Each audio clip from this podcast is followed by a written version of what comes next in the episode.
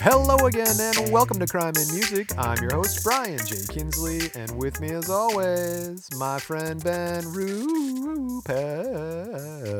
I- I think I should have went and got a beer. We want to try again with beers? No, no, we're good. All right, we're Oh, good. all right. I was like, we can go. We can always reset for beer. That's totally acceptable. No, I got, I got, I, well, so since we're we're doing this at home, can I just yell at my kids and tell them bring me a beer? If it works for you, try it out. All right, I'm gonna, You do that while I say what I always say. Every other Wednesday, this man and I bring you a true crime podcast Hey, about Leo. people in and around the music business and their misadventures into law breaking. If you like that sort of Eli. thing, crime history, music history, murder mystery, and more, share with a friend, tell your buddies Isabella. anywhere in the world. That would be great. So uh, tell them to go over to crimeinmusic.com and say, hey, this is a podcast I like. I know you like music and true crime. I think you might like it too. So that would be wonderful. I'm sorry if it sounds weird. I'm talking over Ben making his beer orders while he's at home. But once again, I am back with Ben Rupel for another Crime in Music Corona cast, thanks to the magic of the internets. I'm sorry, everybody. I want him to bring me a beer too. That's the worst part. Is like I was like, you gotta can you ship it through the phone like virtual Ah, beer? meatloaf. Mom, need Pepsi. All right. Pepsi. So hey, we're back again, everybody. I uh, I hope you get it up to the microphone there, buddy, so everyone can hear the pop top. Um, ho- everyone, everyone, say he- hello to my daughter. What do you want, honey? you can make some quesadillas in the pan. All right. What, guest, we had a guest here today. My daughter. That was fun. know if I we like make having some guests on the show. quesadillas, Some dang quesadillas in the pan. Go get your quesadillas. It's actually not too far off from our topic today. So I like how it all it all fits, guys. It always all fits here at Crime in Music. We're gonna have a mariachi band on here. Mariachi. We'll get there. All right. M- Who's Steve Malucci? Who are you talking about?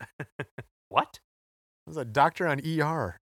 All right, are you ready? Are you prepped? Are you set? Do you have everything you need? Yeah. Hold on. Hey, that sounded Okay. nice. It's a pop top. Pop your top. Pop top pop your top, guys. All right. Are we ready for my favorite part? my favorite part. Guess the guest. Coming in hot with Kevin MacLeod and the hustle tune. Thank you. Guess the guest. All right. Uh, All right. Start out with the first question, Brian. Do I know this person? Yes, you do. Okay, I like this. All right, you fire do. away. This is a good one. All right, I feel bad. You got the you got the last one real quick. You're on a roll. I, we haven't done your numbers in a while, but you're doing pretty well. I'm awesome. So, I'm okay, awesome, here we go. But, okay. Speaking of awesome, this guy, I tipped it away. This guy is also known as Luke the Drifter. Oh. Ooh, the hillbilly Shakespeare. No, Luke the Drifter the singing sparked kid, the chord. What, what was that last one? the singing kid. Luke the Drifter, the hillbilly kid, the singing kid, No, hillbilly Shakespeare, Billy Shakespeare, Billy Strings, singing kid. No, you're close. Timber Snake. Justin Timberlake. No, that's not close at all. cold. You're very cold. Very cold. Mr. Lovesick Blues. I'm going with an older artist that may had sung some old country and western. He won a special citation for, quote, his craftsmanship as a songwriter who expressed universal feelings with poignant simplicity and played a pivotal role in transforming country music into a major musical and cultural force in American life. Chris Isaak. no, that's I I uh, Johnny Johnny Paycheck. We did him already, didn't we? we did Johnny Paycheck already. George yes, Jones? Check out the Nope, Johnny did him already. episode. We did George Jones also. Yeah. No, the old country we'd actually done. We've hit a lot of the, the ones, but this guy is probably at the top of it all. I mean, he's the king of country music. Garth Brooks. His son is a notorious drunk Oh, Hank Williams. who's Williams. also a king of country music. Senior, Yeah. yes, hey, Hank Williams Senior. Well, you said his son's a. What'd you say? His son's a notorious notorious drunk. We'll get That there, should have been your people. There, His son's a notorious drunk. Hank Williams nailed it. Nailed it. Well, I can't give you the easy one right off the bat, but it is Hank Williams Sr. All right. You have heard of him, I oh, assume. Oh, absolutely. Everybody has. Songs. All right, great. Luke the Drifter, the Hillbilly Shakespeare, the Singing Kid, Timber Snake, Mr. Lovesick. Yeah, Blues. Luke the Drifter. I've, I've, I, I feel like I'd heard that before. That's why. That's why I, said that. Yeah. I think so. I still think I have heard Born- it before. You probably have. I mean, we'll see. We'll see what just what sparks your memory here. All right, moving my chair. Here we go. September 17th, 1923, born Hiram Hank Williams in Mount Olive, Butler County, Alabama. Hiram, that was his first name. Hiram. Hiram, and we'll get there, believe it Is- or not. Can I Uh, just ask this? Is is that in, is that not a Jewish name? It is. Is he Jewish? And again, we'll get there. All right, let's check out his parents Alonzo Hubble, or Lon Williams, that's his dad, and then Jesse Lilybell Skipper Williams, that's his mom. Was his So dad the Lon telescope and- guy? Lon and Lily. Uh, no, not at all. His No. dad. Well, we'll get there. No, you just you just hold on a second here. Um, they're of Welsh, English, and German an- ancestry. Alonzo worked as an engineer for the railroads of the W.T. Smith Lumber Company. Did he drive the train? Uh, no, I think he was. Uh, well, no, it did say engineer. Engineer. Yeah, so there you go. Yep, engineer. Woo woo. I love that joke because I run into a lot of like computer engineers. Like, oh, I'm an engineer. I was like, oh, my grandfather's an engineer. Woo woo. they never, they never get it. Alonzo was drafted during World War One. Um, he served from July 1918 until July 1919. That's his dad, like right? His Spanish dad. flu in there. Yeah, that's his Okay. dad, Lon. Um, he was severely injured after falling off a truck. Yeah, that'll do it. fell off a truck, broke his collarbone, suffered a concussion, big, you know, bust to the head. Was it a turnip truck? So he might have fallen off a turnip All right. truck or a potato truck in the war. 1919. Family's first child, Irene, is born in August of uh, 1922. They have another son. He dies shortly after birth. And their third kid, Hiram, is born. Oh wow, okay. He's a third kid, one older sister that's alive. Yes, Irene. right. And then, uh, so uh, since Alonzo was a Mason, like a Freemason, and his wife was a member of the Order of the Eastern Star, like the Freemasons Women's Auxiliary, Hmm.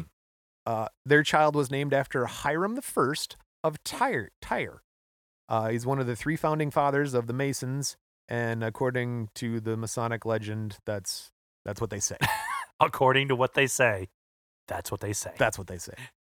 Uh, here's the problem, though. His name was misspelled as Hiram on his birth certificate. So H I R A M. They're missing an I.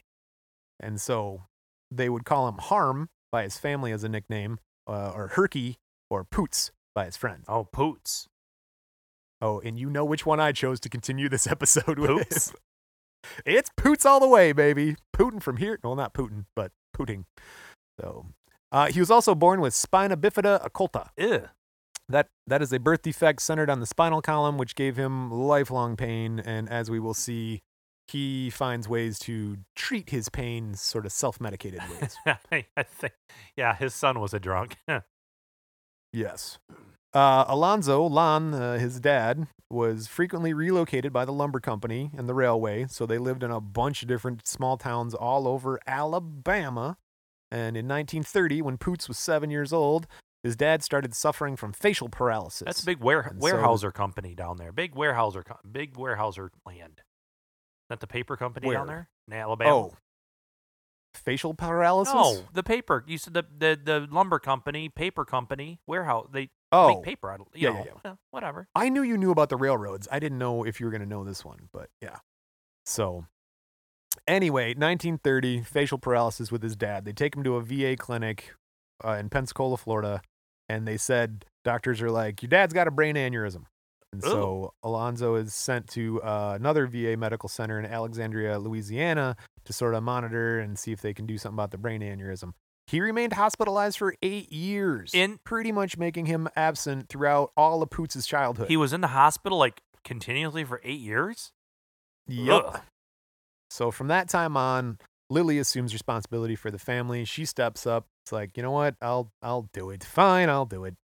And in the fall of 1934, the Williams family moves to Greenville, Alabama, where Lily opens up a boarding house next to the courthouse. And so you got some money there with all these people coming in from court and staying at the boarding house. That doesn't sound like a good, a great group of individuals coming through.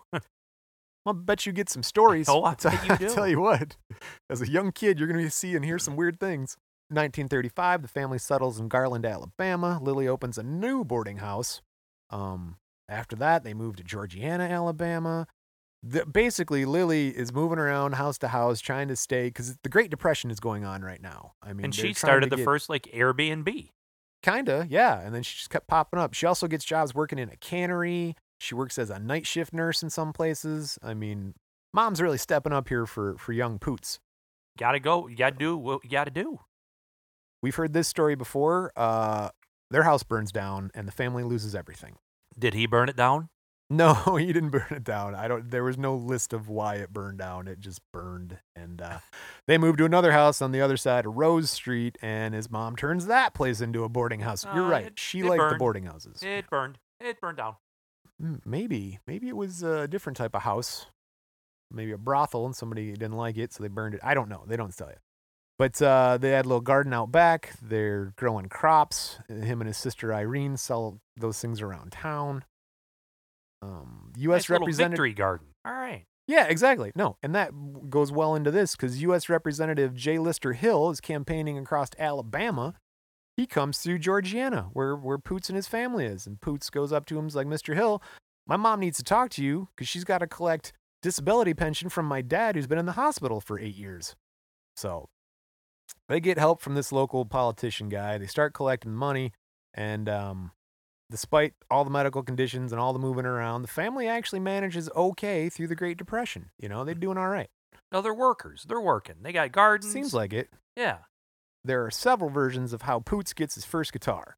His mom said she bought it for him, selling peanuts, and she took that money and bought him a guitar. There's a bunch of people around town who are like, I bought him his first guitar because he grows up to be a big country star. So Yeah, everybody wants to take a little guitar, credit right. there. So everybody's like, if I had a nickel for every time someone said they bought me my first guitar, I could have afforded my first guitar. Did I ever tell you the the bald peanut story? the bald peanut. No, So I'm down south. I think it, it very well may have been Alabama, Georgia, Alabama, Mississippi, somewhere. I th- might have been Georgia. And I'm with a sales rep who lives down that way, and he's got that southern drawl. And he he he's like, "Y'all ever had any bald peanuts?" I'm like, "Bald peanuts? No, I've never had bald peanuts before." no, no. No, you you never had no bald. You only got bald pe- peanuts up north. And I'm thinking he's screwing with me. So I'm like, no. He goes, oh, they sell these. I know right where to go. We're gonna go over here. We're gonna pass this place on the side of the road. It's a little shack, and they got the best bald peanuts ever. Bald. I'm like, all right. I'm in. I I will. eat- I'll try anything. Whatever. Let's go. Um. So. And and I can't remember if I tried to have him explain it to me or something, but we go, we stop at this little shack, and we get this this bag. It's a small like like a lunch sack bag in a plastic clear plastic bag, and it's all kind of tied up, you know, and he and it's warm and it's really warm and moist, and we Ew. open it up, and it's a bag of peanuts, but he wasn't saying bald, he was saying boiled Boiled. boiled peanuts. They Oh. boil these peanuts in salt water. They don't roast them. It's maybe the step you do before you roast the peanut. They're they're mushy, squishy peanuts. They're kind of, you know, you just the shells kind of just disintegrate off them. They're they're okay. I mean, whatever. that was my bald peanut story. That's a good one with the accents. Those can be tricky. Bald Yeah. peanuts. I'm going to- Bald. I don't want a crab ball. I don't want a crawfish ball. I just, you know. I don't know. Yeah. All right. Enough. Uh, back to George Jones. Okay. Uh, no, it's uh, Hank Williams Sr., by the way. Ah, right. And so uh, he's living in Georgiana, Alabama. And he- as a little kid here, Poots meets local street performer Rufus T-Tot Payne. I love that name. Yeah, we'll, we'll give me one second there, and I'll tell you where it comes from. Uh, Rufus was an early 20th century African American blues musician from Greenville, Alabama, and he was more widely known by his nickname T Tot. T Tot is a pun for teetotaler, and uh, it is said that he got his nickname because he usually carried a homemade mixture of alcohol and tea wherever he went. I wouldn't say that that was a teetotaler, but I Well, guess it's a pun, tea, whatever. You know, yeah. T Tot. So T Tot gives Poots guitar lessons. Yeah, these it's like reading a Dr. Seuss book. Right?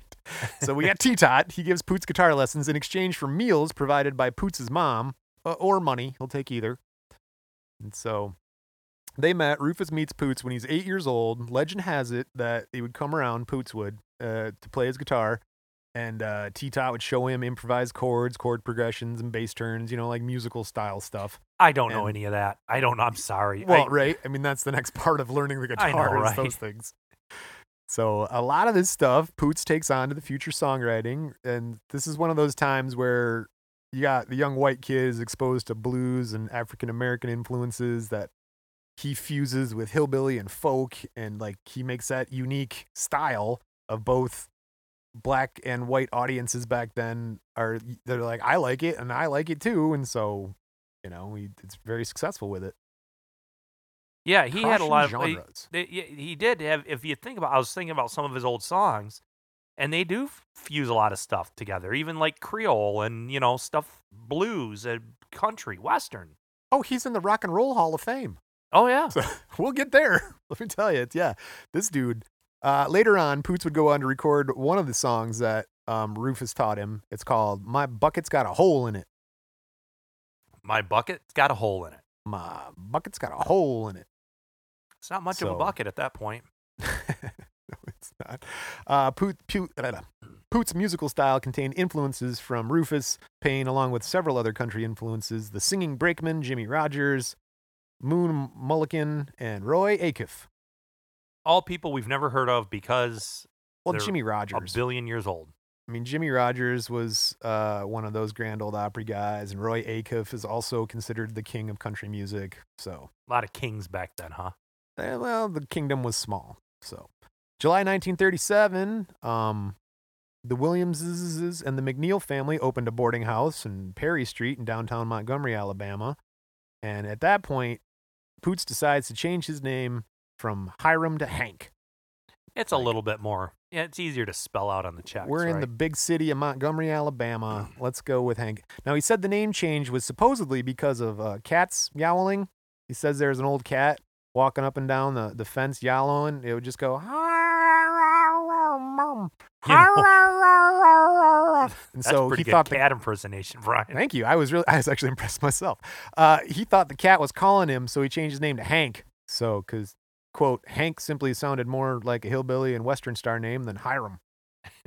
Didn't want to sound like a cat, Har- a, a cat breeding sound. 1937, he participates in a talent show at the Empire Theater. And what year? 1937. And how about how old is he here? Oh God. Uh, Teens, twenties? Probably. I don't know. You got me on that. When, when did I say he was born? Ah, nineteen nineteen? No, that's too early. Was it? Jeez. Now I got to scroll back. Good thing these are on the uh, 1923. Okay. So 37. He's 15. Yeah. Okay. All right. I just want to get a frame of reference for the uh, audience there, and when he did his big, kind of his debut for music talent show. Oh, well, no, that's nice. You're right. Okay, 1937. Age 15, he participates in a talent show at the Empire Theater. He wins first prize. Yeah. Good. Yeah. 15 bucks. That's big money. it is. Uh, he sang the original song WPA Blues. That stands for the Work Progress Administration. That was part of the New Deal. Um, they were out and they made a blues song about it. Um, he wrote lyrics and used the tune of Riley Puckett's Dissatisfied. Now, Riley Puckett was an American country music pioneer, best known for uh, being a member of the Gid Tanner and the Skillet Lickers. The get the what? The get the Gid Tanner, yeah, the Gid Tanner as of one group, and then the Skillet Lickers were another group. I like that name. The Skillet Lickers were an Yeah. old time band from Georgia. Yeah. there you go. Let's bring them back. So basically, Poots puts all that stuff together and goes and wins the talent show, sort of borrowing from all these guys' styles. You skillet licker. He never learned to read music, and for the rest of his career, he based his compositions on storytelling and personal experience. What's that have to do with reading music? I mean, you don't have to read. I get it, but I don't know how to drive, so I'm just gonna focus on mowing the yard. I don't know. That, that's right, terrible unrelated. analogy. All right, continue. After school and on weekends, he sang and played his Silvertone guitar on sidewalks in front of WSFA radio station in Montgomery, Alabama. Okay, another radio station guy. A lot of those guys did this- some stuff at radio stations, didn't they? Yeah, they really did. Um, he with his recent win at the talent show and the street performances, people started noticing him. So one of the radio producers uh, invited him inside the station to perform live on the air. Okay. So many listeners contacted the radio station asking for more of the singing kid. Remember The, that was one of the of his singing kid. hits? Yeah, because he was only he was only in his teens at this point still. Yep. They're like, "Wow, I like him. Let's. You got more of that singing kid." So many listeners called in. The producers uh, hired him to host his own 15-minute show twice a week for a weekly salary of 15 bucks, Another fifteen bucks is fifteen bucks, eh?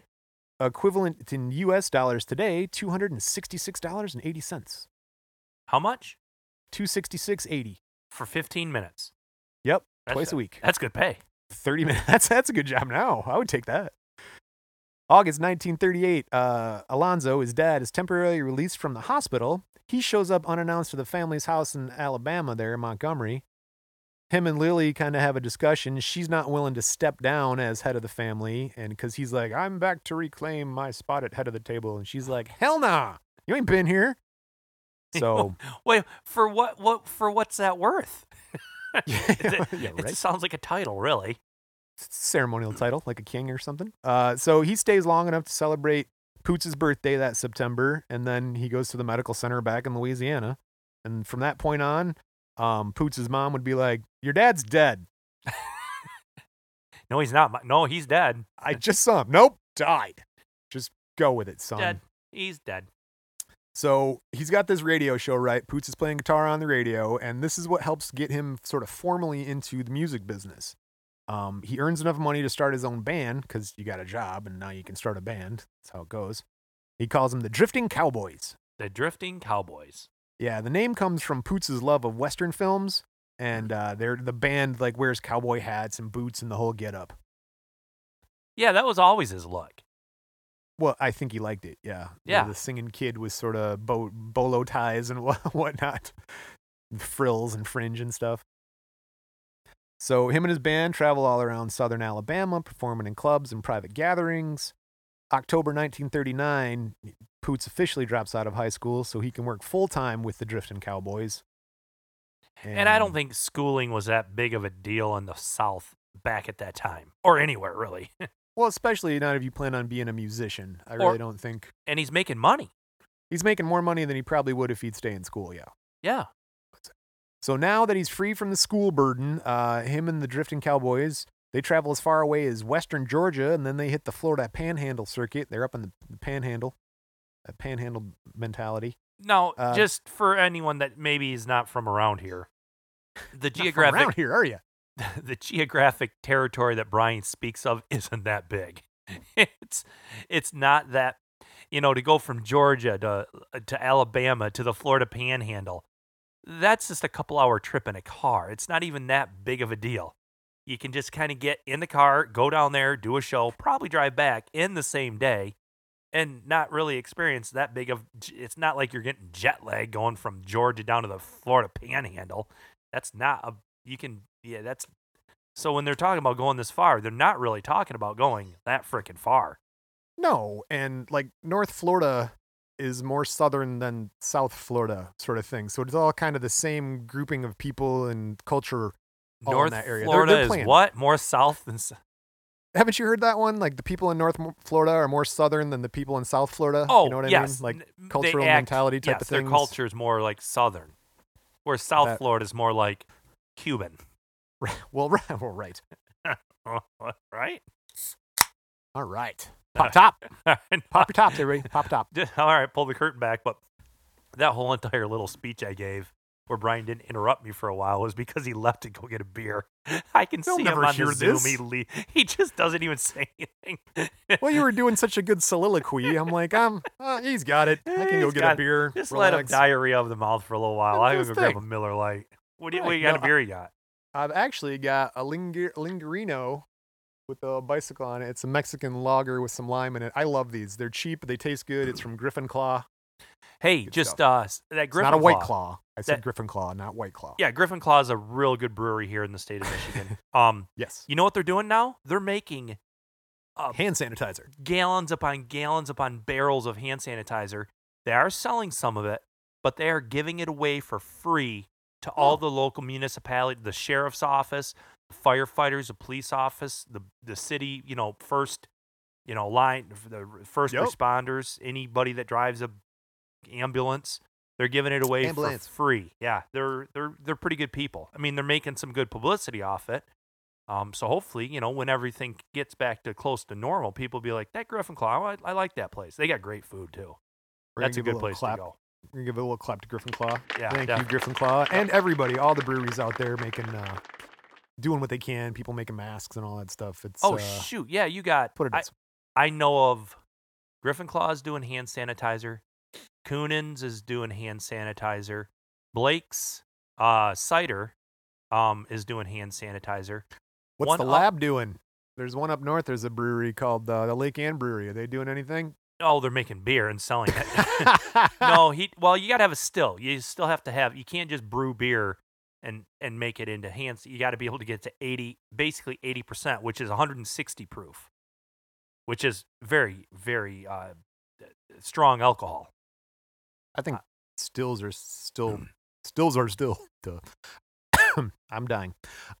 I think uh, I think stills are uh, like still federally regulated. Like that's a federal crime. Like you can't get a brewery license. You can get a brewery license, but you can't get a, a distillery license as easily. I don't think It's a different license.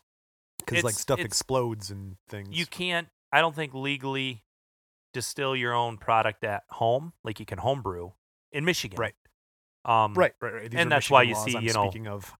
all those folks down there in like the, the Appalachian Mountains making moonshine because that's illegal. Not very complicated, but That's where my family's from, and that's why I have my own bald peanut story, which I'm not going to share with you, but it has to do with getting hard. And so, getting hard. My uncle was looking for a job. We'll leave that for the next episode. Um, speaking of jobs, Poots and the band start playing in movie theaters before the movie starts. They were like the, the opening act for the movie, and then uh, they later started playing in honky tonks, which we've covered extensively. we've been watching old Bugs Bunnies here at the house during the quarantine, Nice. and uh, that's where a lot of the old Bugs Bunnies used to be made for like up getting everybody seated for a movie theater to throw a cartoon or two on. yeah, Those so are- that's what he was. He was cartoons, man. basically the Bugs Bunny of his day. Yep. When he wasn't, when he was making shit like, no, the train's not actually going to hit you. Just stay in your seats and listen. We're going to play some songs. so the problem though is because he's out jamming in the band, right? And he's now he's got that sort of band lifestyle. He starts drinking, and uh, that starts becoming a problem during some of the tours. Spends a large. too drunk. Yeah, that could be a Well, problem. he's spending a lot of money on on alcohol too, like spending a large part of the band's money on alcohol, not just his, but like the band's money. really that much? Yep. So, and between tours, he would even come home to Montgomery, Alabama to keep hosting his radio show. So he still got that money coming in. That's So, a lot yeah. of alcohol. I mean, I guess He's I'm just drinking a lot.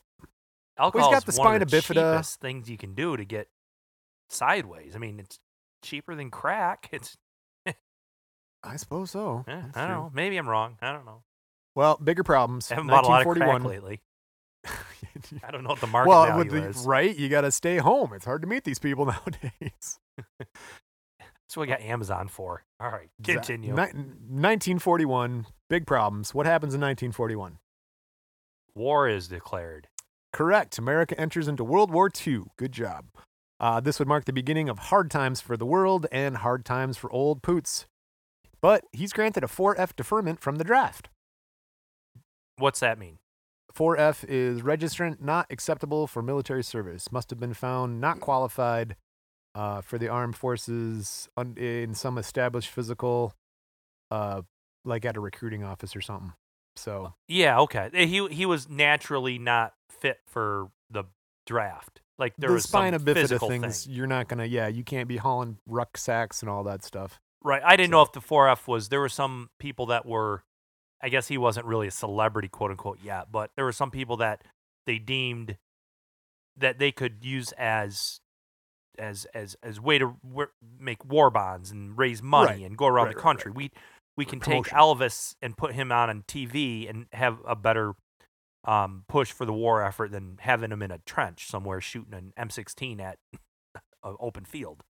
Well, right. Well, now also, just a backstory. Rumor has it that at the age of seven, Poots ran away from home and he went to Mexico, and he got drunk and entered a rodeo, and then he fell off a bull and hurt his back, and so Well, he had spina bifida. That's what I'm saying, but I'm just saying the rumor of also How why he got turned down.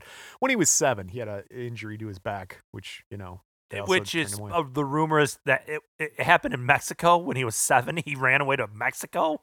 yeah, he was in Texas, living in Texas. He ran away to Mexico, got drunk, entered a rodeo. At seven.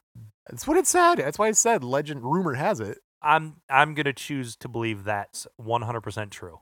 It's in the opening like four pages of his book about the uh, him and the Williams family and their issue with celebrity. So it talks a lot about him and his son uh, Hank Jr. Poots Jr. So anyway, um, he did not get drafted, but a lot of his band members, as for example, all of his band members got drafted to serve in the army. So or in the military. Okay. A lot of the replacement musicians that he got refused to play in the band though because of the alcoholism and spending all the money that we make on alcohol. So Yeah, they weren't getting paid very well. I don't think. uh no, I don't. Hey, what are we getting paid for this gig here, Poots? He's like, yeah, they paid us ten dollars, and it's like a And- hundred. And seven bottles of rum. right. Uh, the rum is purely decorative though, so don't drink that. It's medicinal. My back hurts. Quiet. Oh, that's right. It would be it's medicinal. All right. So uh, he's got issues with that, but he keeps showing up for his radio show. Uh, and the problem is there, he shows up to the radio show now super drunk. So August 1942, WSFA radio station fires him for habitual drunkenness. Yeah.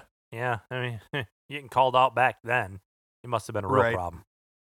So he's able to find some gigs here and there. During one of his gigs, Poots meets his idol, Grand Ole Opry star Roy Acuff.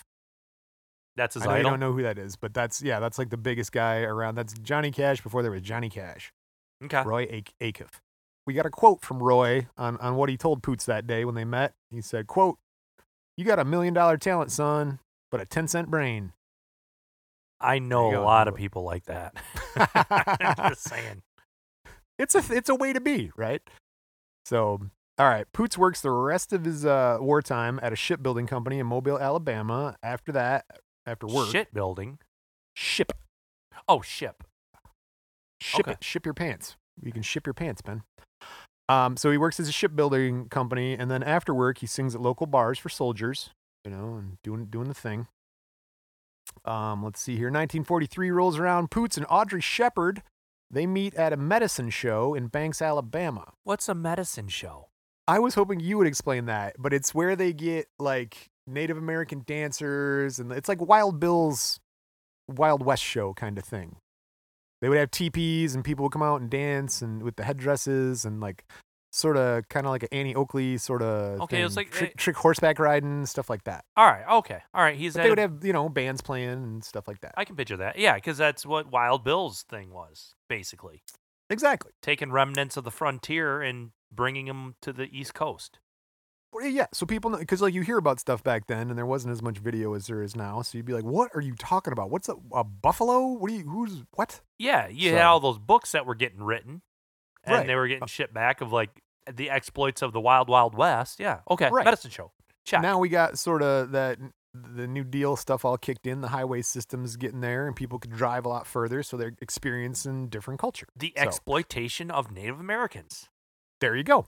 So this is where Poots meets this girl Audrey, and basically they work and live together now in Mobile, Alabama. And Audrey tells him that she wants him to move back to Montgomery, start a band, and she's gonna help him get back on the radio. She She's his now his potential. personal handler. That's yes, the person that everyone needs in every show, someone to handle your traffic tickets and your court dates. He has one now. She volunteered for free. and to meter the booze out at a normal, re- regulated rate. I wouldn't go that far.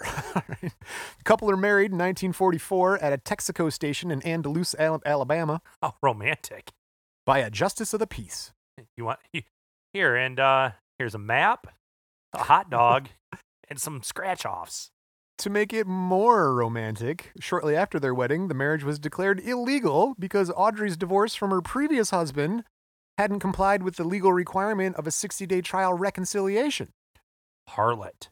You can't marry this guy. You got to go back to the last guy and try and make it work for two months. And if it doesn't work out, then you can marry this guy. I think that other guy's gonna have a real problem with this current dude.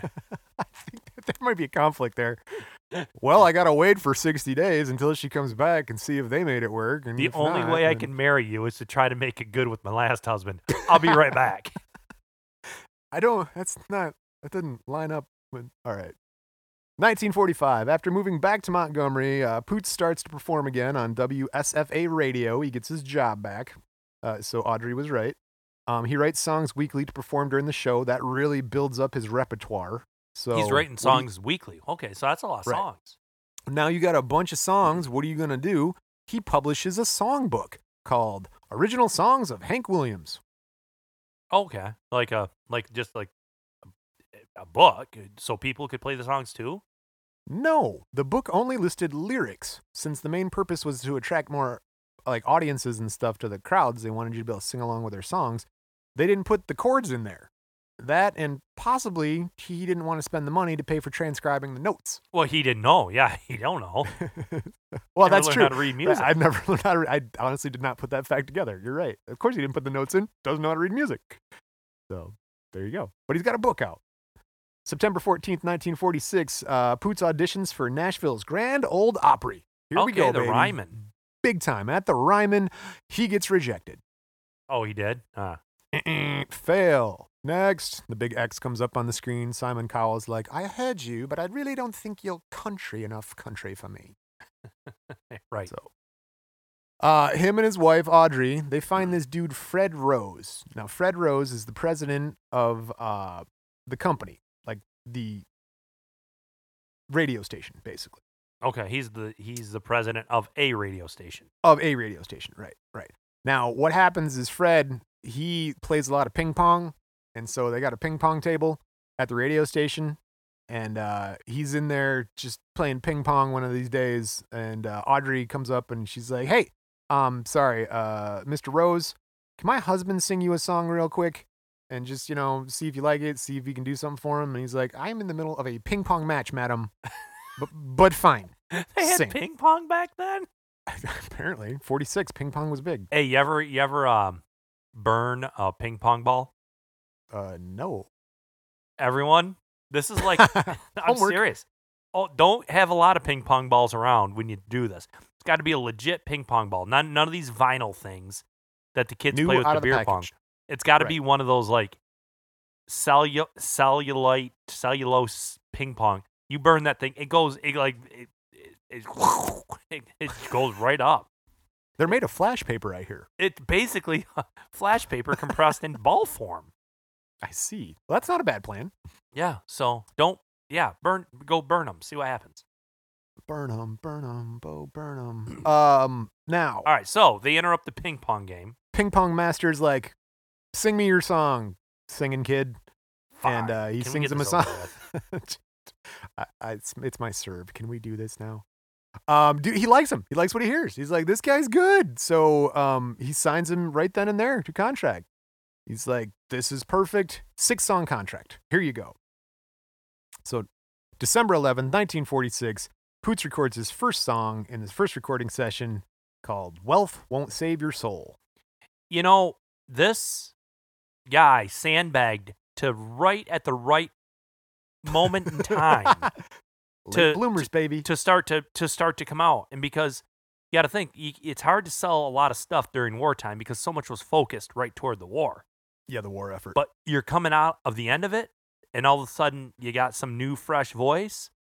He's Yep. singing fun, you know. He's singing, he's singing heartful, soulful songs in a bunch of different mix of genres. All the boys come back from overseas. Uh, He's ready. To, he's ready to explode. You are correct. Um, he records, let's see, his other songs that come out are "Calling You" and "Never Again Will I Knock at Your Do- Knock on Your Door," and then this other one called "When God Comes and Gathers His Jewels." Okay. That was a misprint. They misprinted it as "When God Comes and Fathers His Jewels." so, if you have that album, it's a misprint and it's worth a lot of money. I don't have it. My dad might. Eh, oh, Tom might. the have this.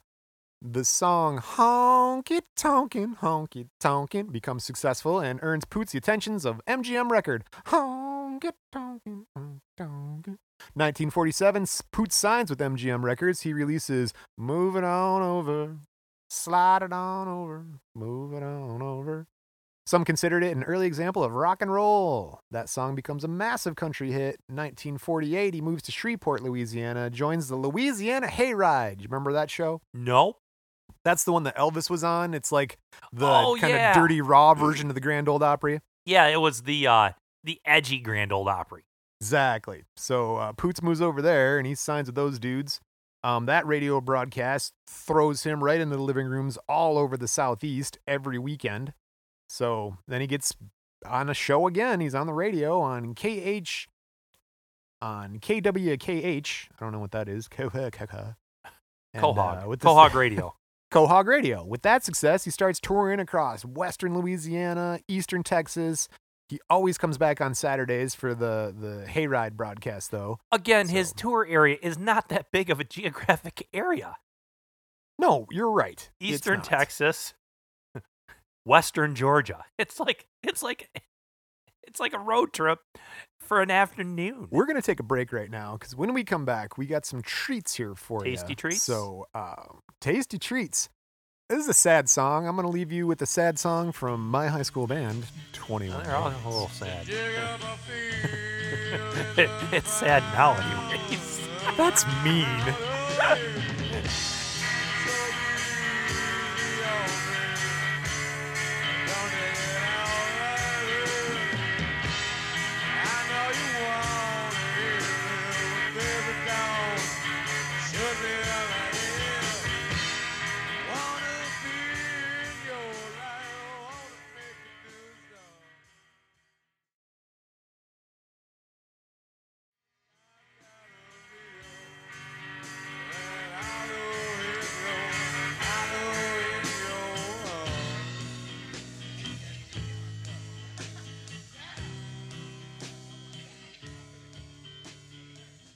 And we're back. I hate that. You know I hate it. That's why you do it.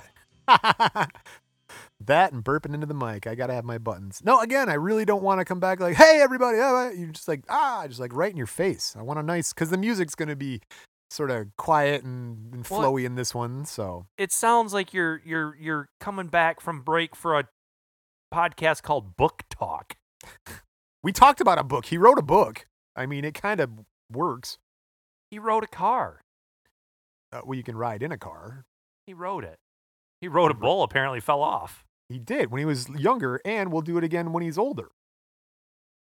And got got to get back on that bull. Ride the bull. All right. Well, uh, he doesn't get back on a bull, but he does get back on the music train. He has a couple more hits. In 1949, he releases his version of the 1922 Cliff Friend and Irving Mills song "Lovesick Blues." That was made popular by a guy named Rex Griffin. Poots' version becomes a huge country hit. The song stays at number one on the Billboard charts for four months. Can you sing and it for uh, us? it crosses. No, but we got special treats. I can play it for you. It's and old you can enough? play it. It's old enough. I can play it for you, and you can play it too. So I'm gonna send it to you real quick here. Yeah, whenever you're ready. All right, in three, two, one, go.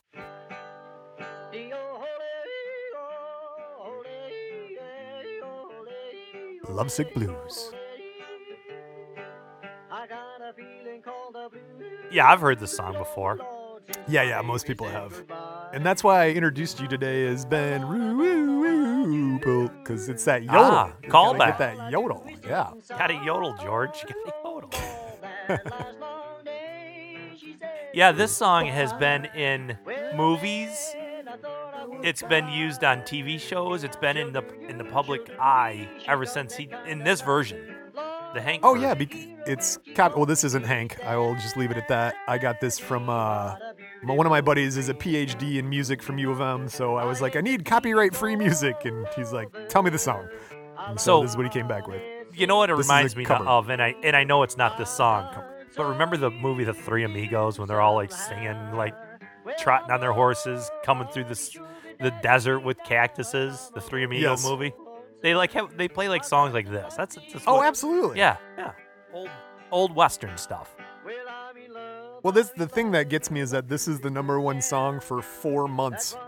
I mean, like this was the height of popularity at the time, and now we look at it like black and white movie footage and This- stuff like that. This was the Ice Ice baby of its time.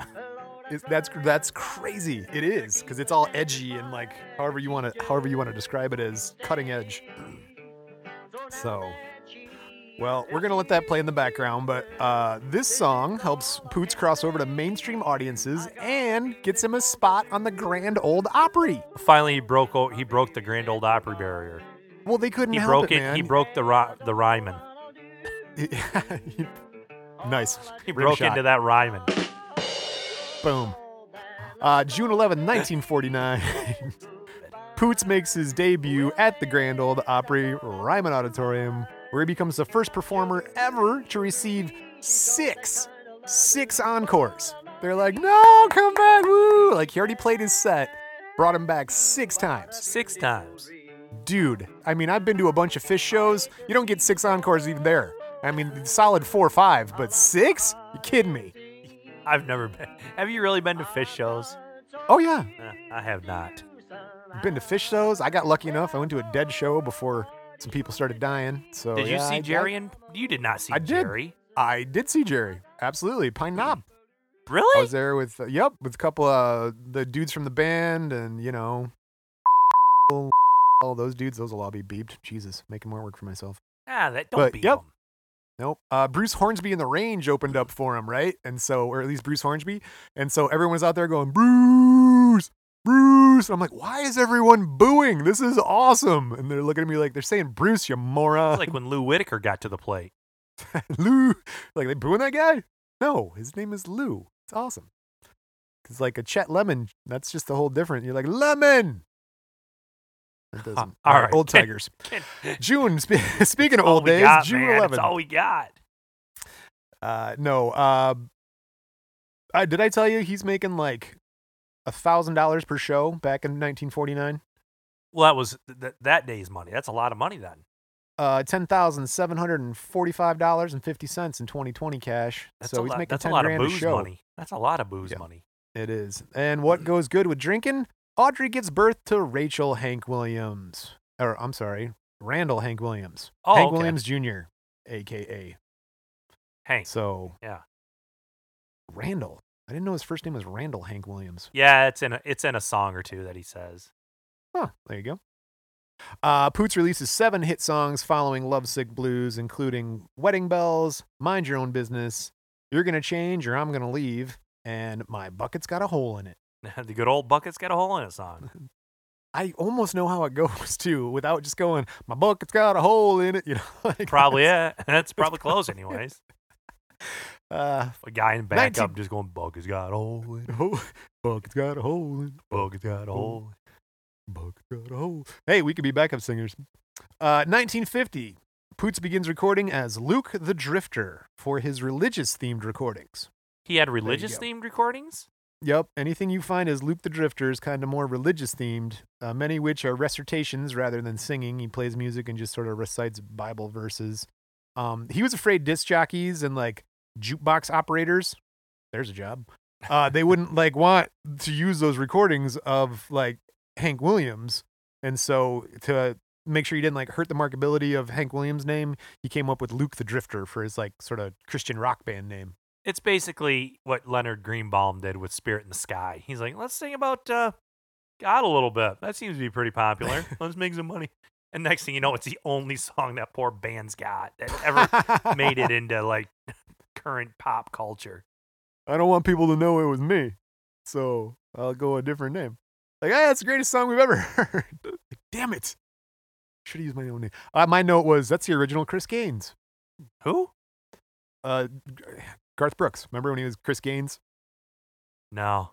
Oh God. I'm, right. I'm sorry. I can't. I still to this day can't believe Garth Brooks made a comeback. Oh, he's huge now I- too. that's the funniest part. Beyond huge. right? He's so huge. There's stories of him like being a lizard person and abducting people and stuff like that, like crazy wild stuff. I don't. I. I. I. eh, He entertained me back. What was he famous like 50 years ago? And then all of a sudden he just he's like, uh, "Hey, uh, I think I'm gonna be a big star again. Anybody got a problem with that?" All right. I'm What is name a name a Hank Williams song? Because I'm stuck on "Achy Breaky Heart" and that's not it. No, that's not it. Um. That's Miley Cyrus's dad. Oh, now you ask me to name them, and I can't even think of one in my Right? head. Thanks. dude. That's where I'm at. All right, you start right, talking, well- and I'll just start rattling them off as I think about them. I'm gonna name some songs too, because around this time, Poots had a bunch more hits, like "My Son Calls Another Man Daddy," uh, "They'll Never Take Her, They'll Never Take Her Love from Me," "Why Shouldn't We Try Anymore?" Wow, he's sad. Uh, "Nobody's Lonesome for Me," "Long Gone Lonesome Blues," "Why Don't You Love Me," "Moanin' Blues." Well, he's self-aware, and uh, "I Just Don't Like This Kind of Living." Those are all names of songs, Those are all of his songs from like 1949, just blasting out hits.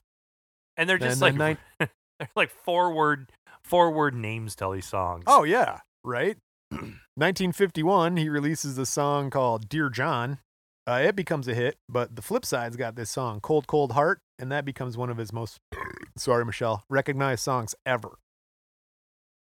And all Uh, I can think Hank of Williams is Jr. had a song about Heart." setting a trout trout line. Country boy can survive. Oh, all right. I was like, "Are you serious about setting a trout line?" Yeah, Like, yeah. Now you're just reading books, you know. Like you got one of those voices where you could read the phone book and people pay for it. That's us, Brian. We got Alan. It's just called Wikipedia. at- Yeah, don't give away the secrets. People ain't really paying for it either. Oh, they Quickly for moving it. on. You're, oh, you're paying for it. Quickly moving on. Summer of 1951. Poot's career reaches its peak with his uh, Hadacol tour with the U.S. Uh, and Bob Hope. Hadacol is uh, patent medicine marketed as a vitamin supplement, quote unquote. Its principal attraction, however, was that it contains 12% alcohol, listed as a preservative on the bottle. All so- my rowdy friends have settled down. Right? Yeah, it's a Hank Yep. Williams Jr. song. Th- It's, and well, yeah, the but we're Hank Williams hangovers don't. They hurt more than they used to. Uh, All The right. Hadac- Hadacol hangovers. All right, continue. I'll keep sprinkling some All right, junior fine, songs in as I think I- of them. That's that's fine. Um, I was thinking of Hank Williams Jr. songs too. Now I'm like, I don't have any. Uh, on the weekend after the tour ended, Poots is photographed backstage at the Grand Ole Opry, signing a motion picture deal with MGM Studios. So now he's going into the movies. Oh wow. Okay. He's also got television. He appears on the Perry Como show. Him and Perry Como saying, "Hey, good looking, what you got cooking? How about cooking something up with me? You trying to flag down another beer?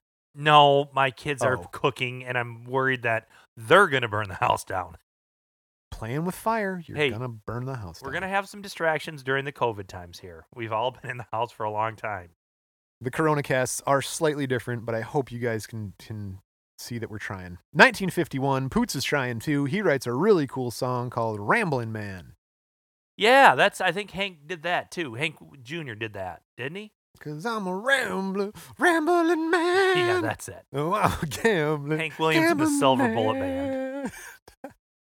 in November, in Franklin, Tennessee, while on a hunting trip with his fiddle player, Jerry Rivers, Little Mary Sunlight, uh, Poots takes a spill. He falls down real hard.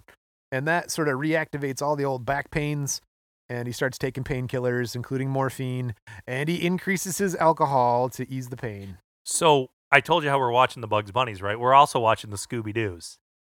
Oh, nice. You saw Jerry Reed? Yeah, that's it. I'm stuck in this room. If I start singing, they'll come and find me. Little Mary Sunlight. We have- She's all right. That was from the. uh That one was from the uh, series they did where they had like a a a celebrity come on and Mama Cass, Jerry Reed, Don Knotts. We we haven't Uh, got the, that. The Three okay. Stooges, the Yeah, Globetrotters. the Globetrotters. Yeah, we'll get there. We haven't. We I know you. You're Curly from the Harlem Globetrotters. what are you doing here? There's some freaky things going on in that amusement park. like, you know, and like the Three Stooges would come up. Hey, you knuckleheads, what are you doing out here? It's like, we're just trying to camp in the woods, and all of a sudden there's a crazy log ghost who won't leave us alone. Yeah, knuck, knuck. And you're just like, what the hell crossover is this? That's They did Abbott and Costello. I mean, they're all there. well. I told you that there are. So it's the Boomerang Network. I think we've talked about this before.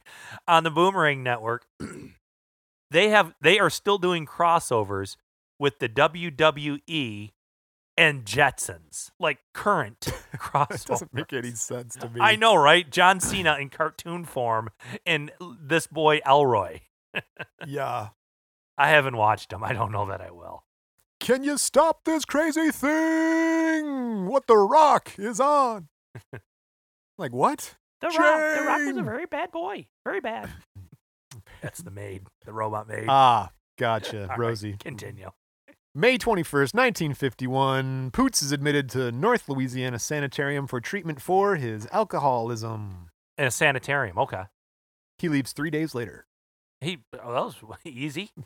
It's quick study. Nailed it. Got it.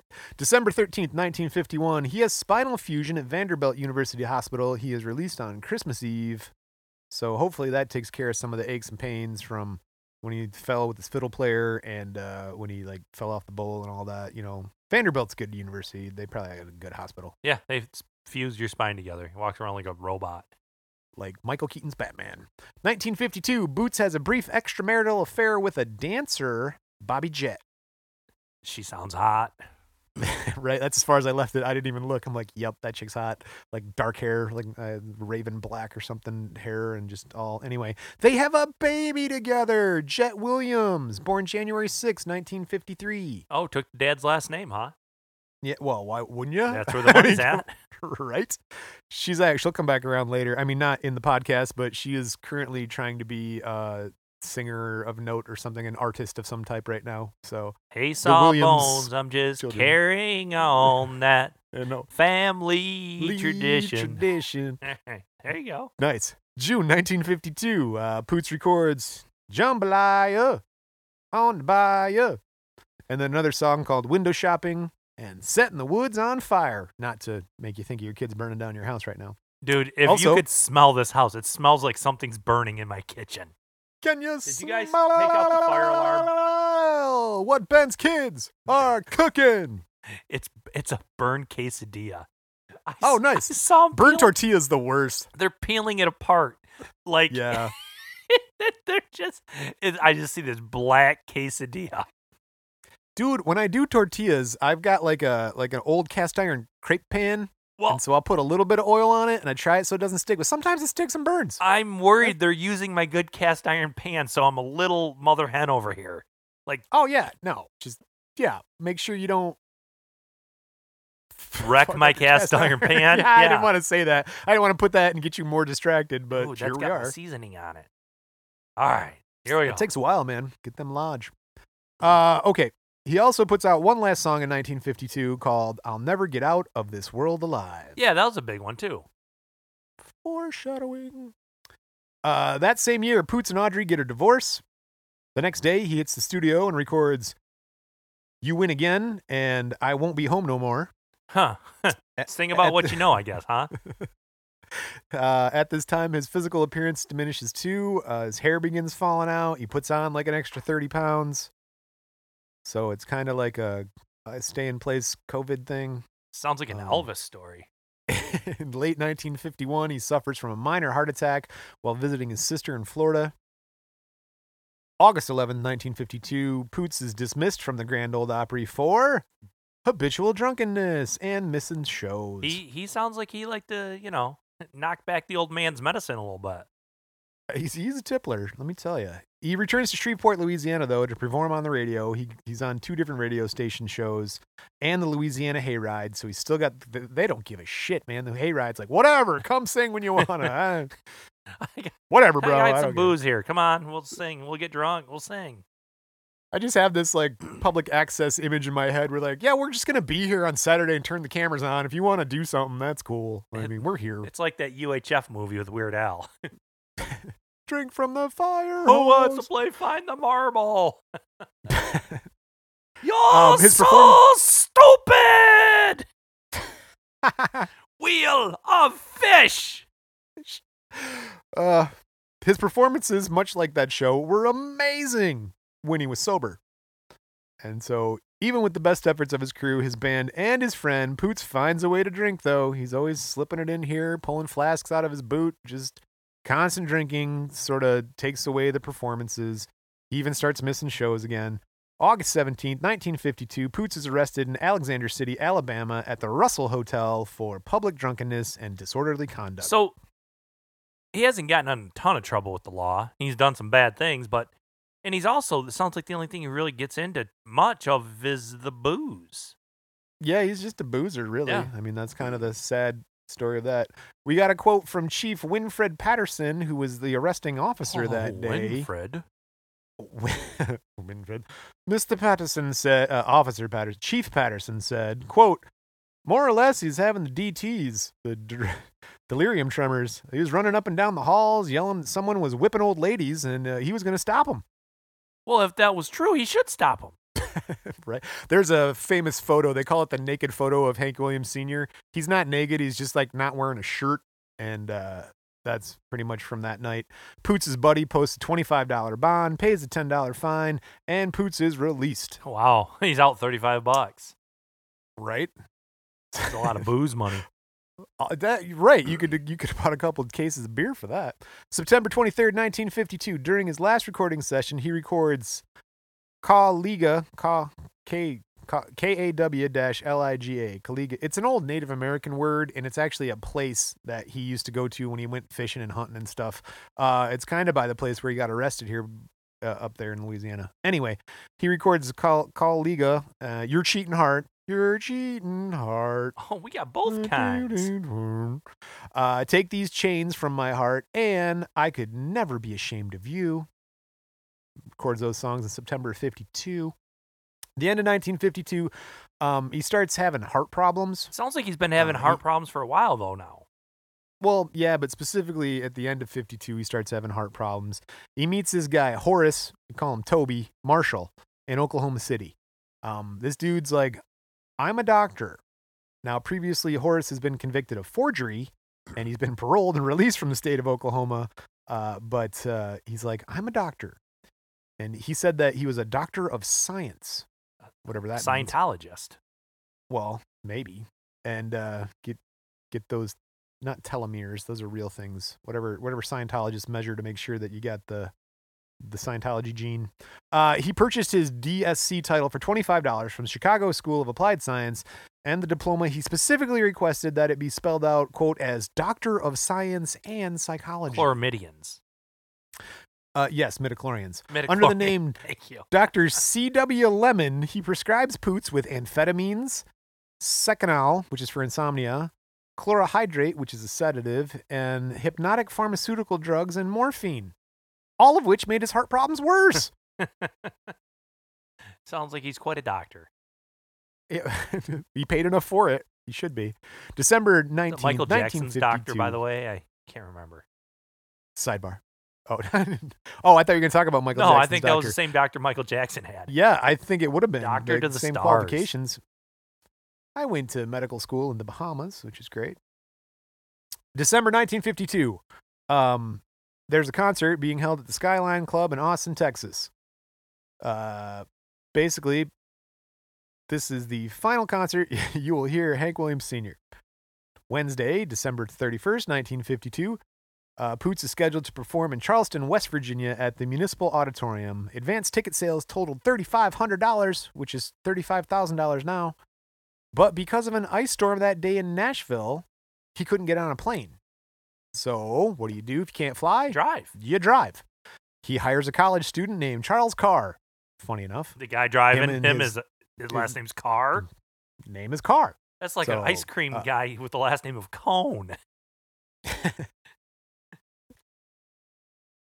I can't even. All right. Mr. Bookman.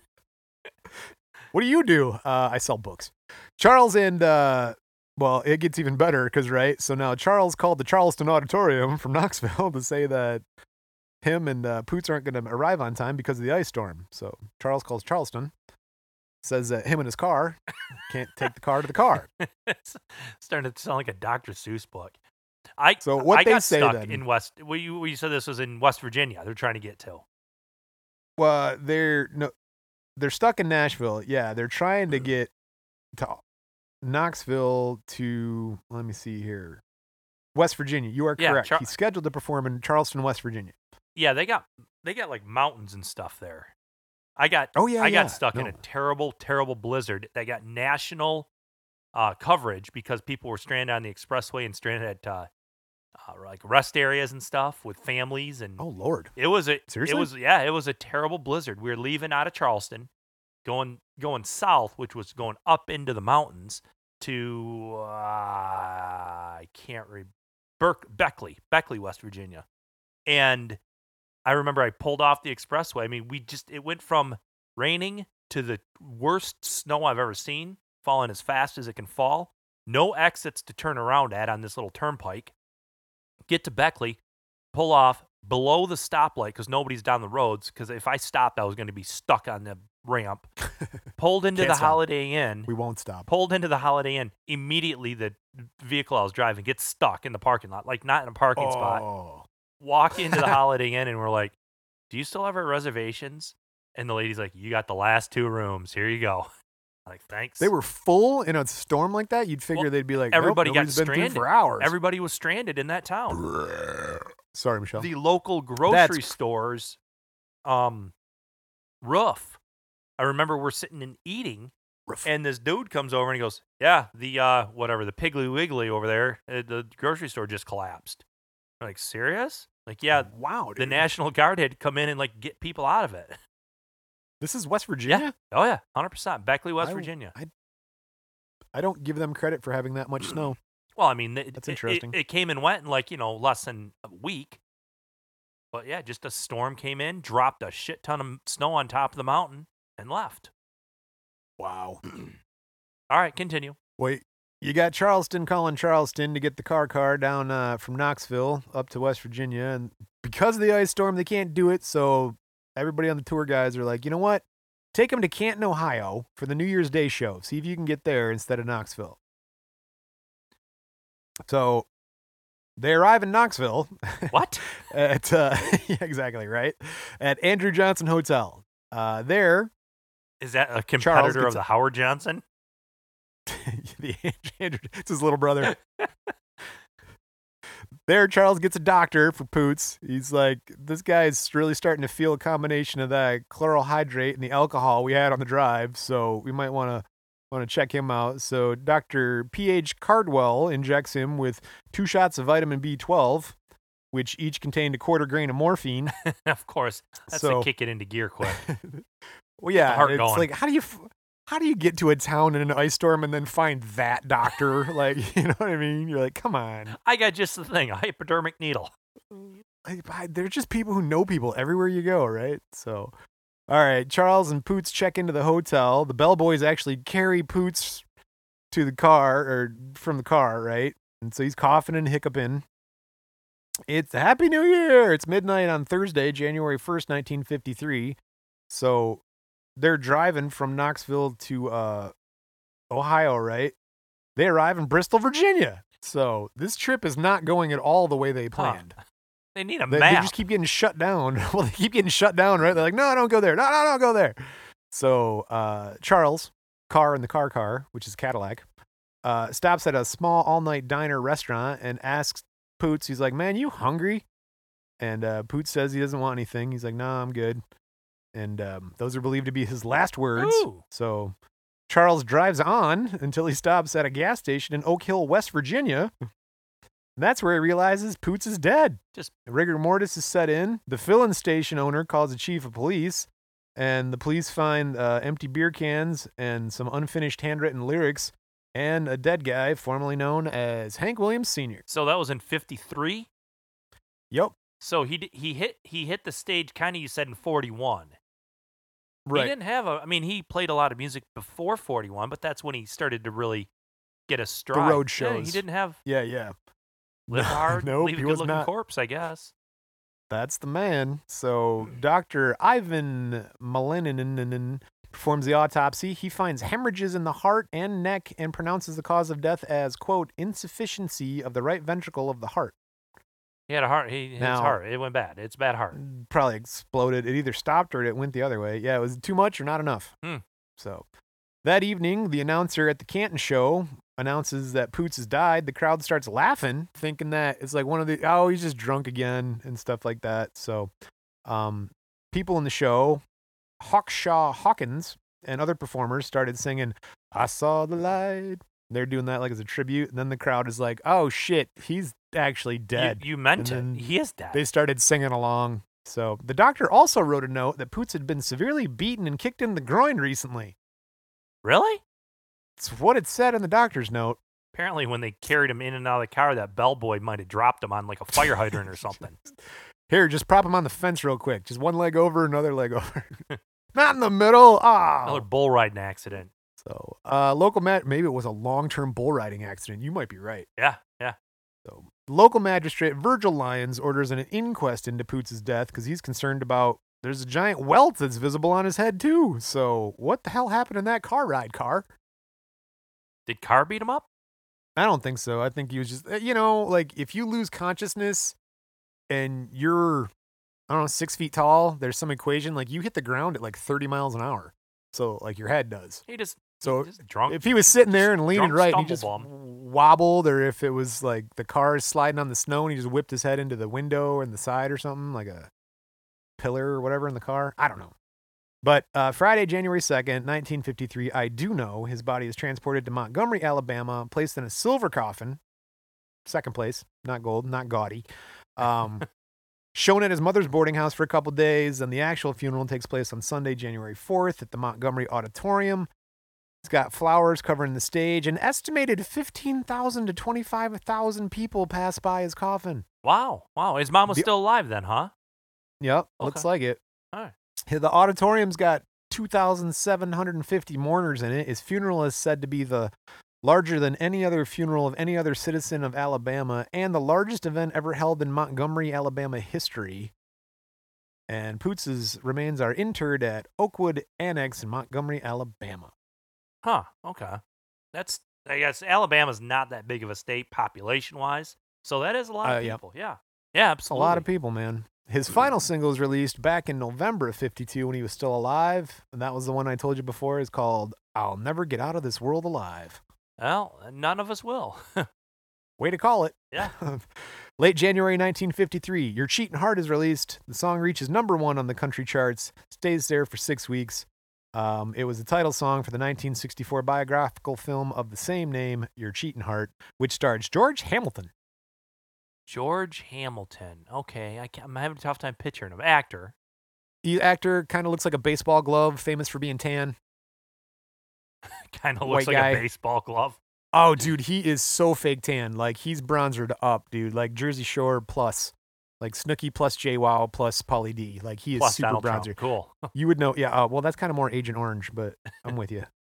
April 1953. Uh, Take These Chains from My Heart is released. It goes to number one on the country charts. I Won't Be Home No More is released in July. It hits number three. Weary Blues from Waitin', written by Ray Price, but sung by Hank Williams Sr. by Poots here. It goes to number seven. Poots is widely recognized as the king of country music. We're going to get into some fun uh, awards here. Alabama governor officially proclaimed September 21st Hank Williams Day, not Hank Williams Jr. Um, Poots has uh, no, Poots has 11 number one country hits. He has a star on the Hollywood Walk of Fame. He's inducted to the Country Music Hall of Fame. He, the National Organization of CB Truck Drivers voted "Your Cheatin' Heart" is their favorite record of all time. See, there's an organization of CB truck drivers. Yes, there are. Alright. Uh, only people who deliver CBs and their trucks are allowed to join. He's inducted to the Alabama Music Hall of Fame. He's inducted to the Rock and Roll Hall of Fame under the Early Influence category. He's ranked second in Country Music Television's 40 Greatest Men of Country Music, only behind Johnny Cash. Rolling Stone ranks him number 47 on the list of 100 greatest artists of all time. Lovesick Blues is inducted into the Recording Academy Grammy Hall of Fame. He is voted most popular country western performer of all time. And to top it all off, this freaking guy, April 12th, 2010, the Pulitzer Prize Board awards Poots a posthumous special citation. It pays tribute to, quote, craftsmanship as a songwriter who expressed universal feelings with poignant simplicity and played a pivotal role in transforming country music into a major musical and cultural force in American life. That was one of the hints at the beginning. He won a Pulitzer Prize and he's friggin' dead. Yeah, well, I guess they finally got around to reading his lyrics, huh? And as we do, we end the show with a quote from Hank Williams Sr. himself. Quote, There ain't nobody I'd rather have alongside me in a fight than my mama with a broken bottle in her hand. Hank Williams Sr., everybody. Woo! Woo! All right. That's Well, how'd you like that? I, one? that's a big name. I like the I like them big names. I hear hear a few things I kind of knew or didn't know. I, I it's kind of it sheds a little bit more light into him. Didn't Right? he wasn't the you know the the notorious uh, crime syndicate killing everybody, running drugs, prostitution. No, he no, got no, into his fair share of uh, altercation with the with Right. the law, but yeah, I mean, I wonder two, two things. If he, let's say, didn't have his addiction to the booze, would he had ever been famous? I mean, was that a driving force in his life to make some of the songs that he had, or would he had done even better, even bigger, gone even longer? You know, it kind of makes you think: Is it the, it's the chicken and the egg? Yeah, I mean, he he seemed to have half of it, but just the other half, I I don't know, wasn't there. You know? Yeah, and also if you do have that that blazing flash coming through and you're doing great for, you know, those first five, ten years, um, and then you die, your legacy is left at its pinnacle, at its peak, at its best. Unlike some other artists that do, they blaze through and then next thing you know, they're doing home improvement shows on A and E, you know? Rob Van Winkle style. oh, I thought you were making fun of uh, Daryl Hall or whatever it is, like hanging with Hall or something like that. No, I was making fun of Vanilla on- Ice. I mean, he had Vanilla Ice, a big, huge song, and then next thing you know, he's he's stealing a generator from the house across the street from his fixer-upper he's doing. I forgot about that. you are correct. So you know, die die young and leave a good-looking corpse. Well, nice. All right. I With wonder those how, words, I, I wonder how I wonder how old his son was, because I bet you could do a, an entire another episode on Hank Williams Jr. oh no, that's coming. That's down the pipe here in some of our Hank Williams Senior uh, knowledge. Because honestly, that's that's probably the Hank Williams that I've heard more songs from. I've you oh, know Oh, we yeah. played some of their his stuff on the Git the, the Git fiddle, and had Oh, you know absolutely. had a I've- good time drinking and singing along to that stuff when it come on at I the got bar. a Hank Williams song or two, you know, in, in my repertoire of, of songs and covers. That's the thing. That's why I can't play half the songs I've ever played because they're all covers. and so. and I had gone I have gone to his concerts before at the Pine Knobs. Yeah, oh, nice. Yeah, So- yeah. Yeah. It's eh, we'll we'll get we'll get there. We will. We'll get there. All All right. right. Speaking of getting there, I got another more bit of feedback here for you. Feedback. I can't you go. I'm the only one who can hear it. Don't you love it? I can't hear it. I love it. All right, there you go. All right. Uh, with the feedback, we've got one from. Um, do you remember Ike Turner, Icky Renrut? Yeah, yeah. Ike. All right, we got one on our YouTube on our Ike Turner um, thing from Blue Sugar 58 says Ike released a few singles under the anagram Icky Renrut because he was still under contract with Sun Records and he didn't want to cause friction with Sam Phillips. And also, he tells us Ike and Tina were married in 1962, two years after A Fool in Love was released. Ike uh, was married many times. Ike says 14 times he was married. Um, but, but he had his faults, but he had good attributes too. He took care of um, a lot of people and a lot of musicians. He helped a lot of musicians become successful. So that's a thumbs up here and a like for Blues Sugar 58.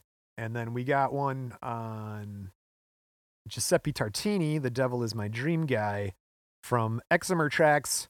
Sub to me says, You're so nice. You're so friendly. Can we be friends? Absolutely, we can be friends. New friends. I love friends all the day long. Ba-na-na-na-na-na-na-na-na-na. So, friends, it is, everybody. If you want to leave some feedback, hit us up everywhere you get your podcasts. If they let you leave reviews, go to Apple iTunes and leave a review for us on the podcast thing. That would be great. We haven't done that in a while. Uh, hit me up on Twitter, Instagram, Facebook, all Crime in Music. Go to crimeinmusic.com and leave a speak pipe. We haven't played a speak pipe in a long time. Bye-bye. so, well, we haven't because usually you and I bug people at like social gatherings to leave speak pipes right there. So, haven't seen people in a while, so it's what we do.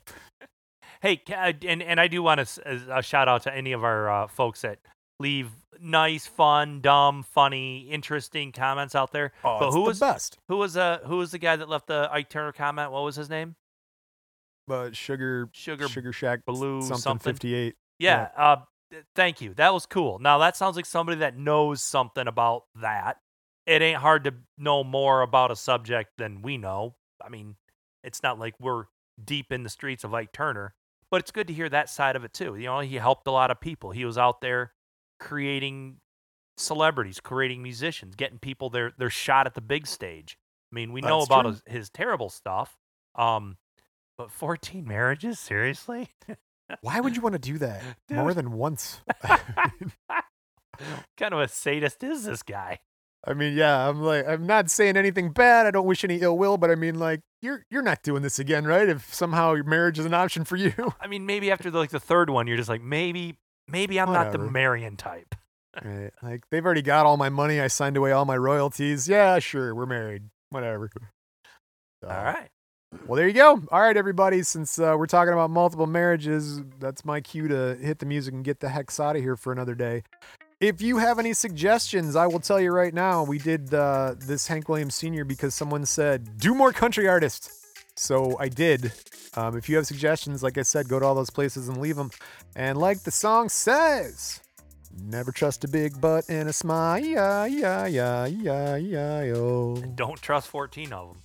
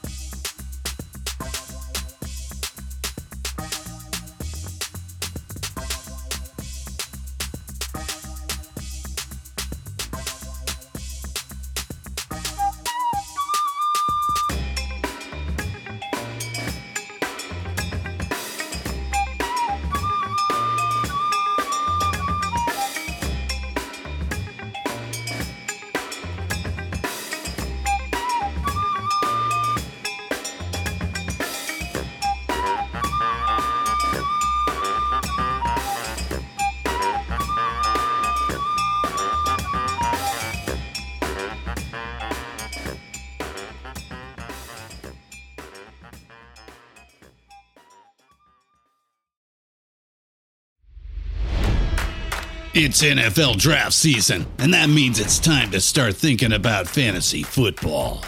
FantasyPoints.com features industry leading experts and prognosticators using proprietary hand charted data to help you score more fantasy points. FantasyPoints.com is the place to go for whatever kind of fantasy football you play. Whether you play fantasy football, daily fantasy sports, or do a little bit of everything, Fantasy Points has the meticulously researched content to guide you to victory. And why wait for the fall? Fantasy Points also covers the new spring football league, the UFL.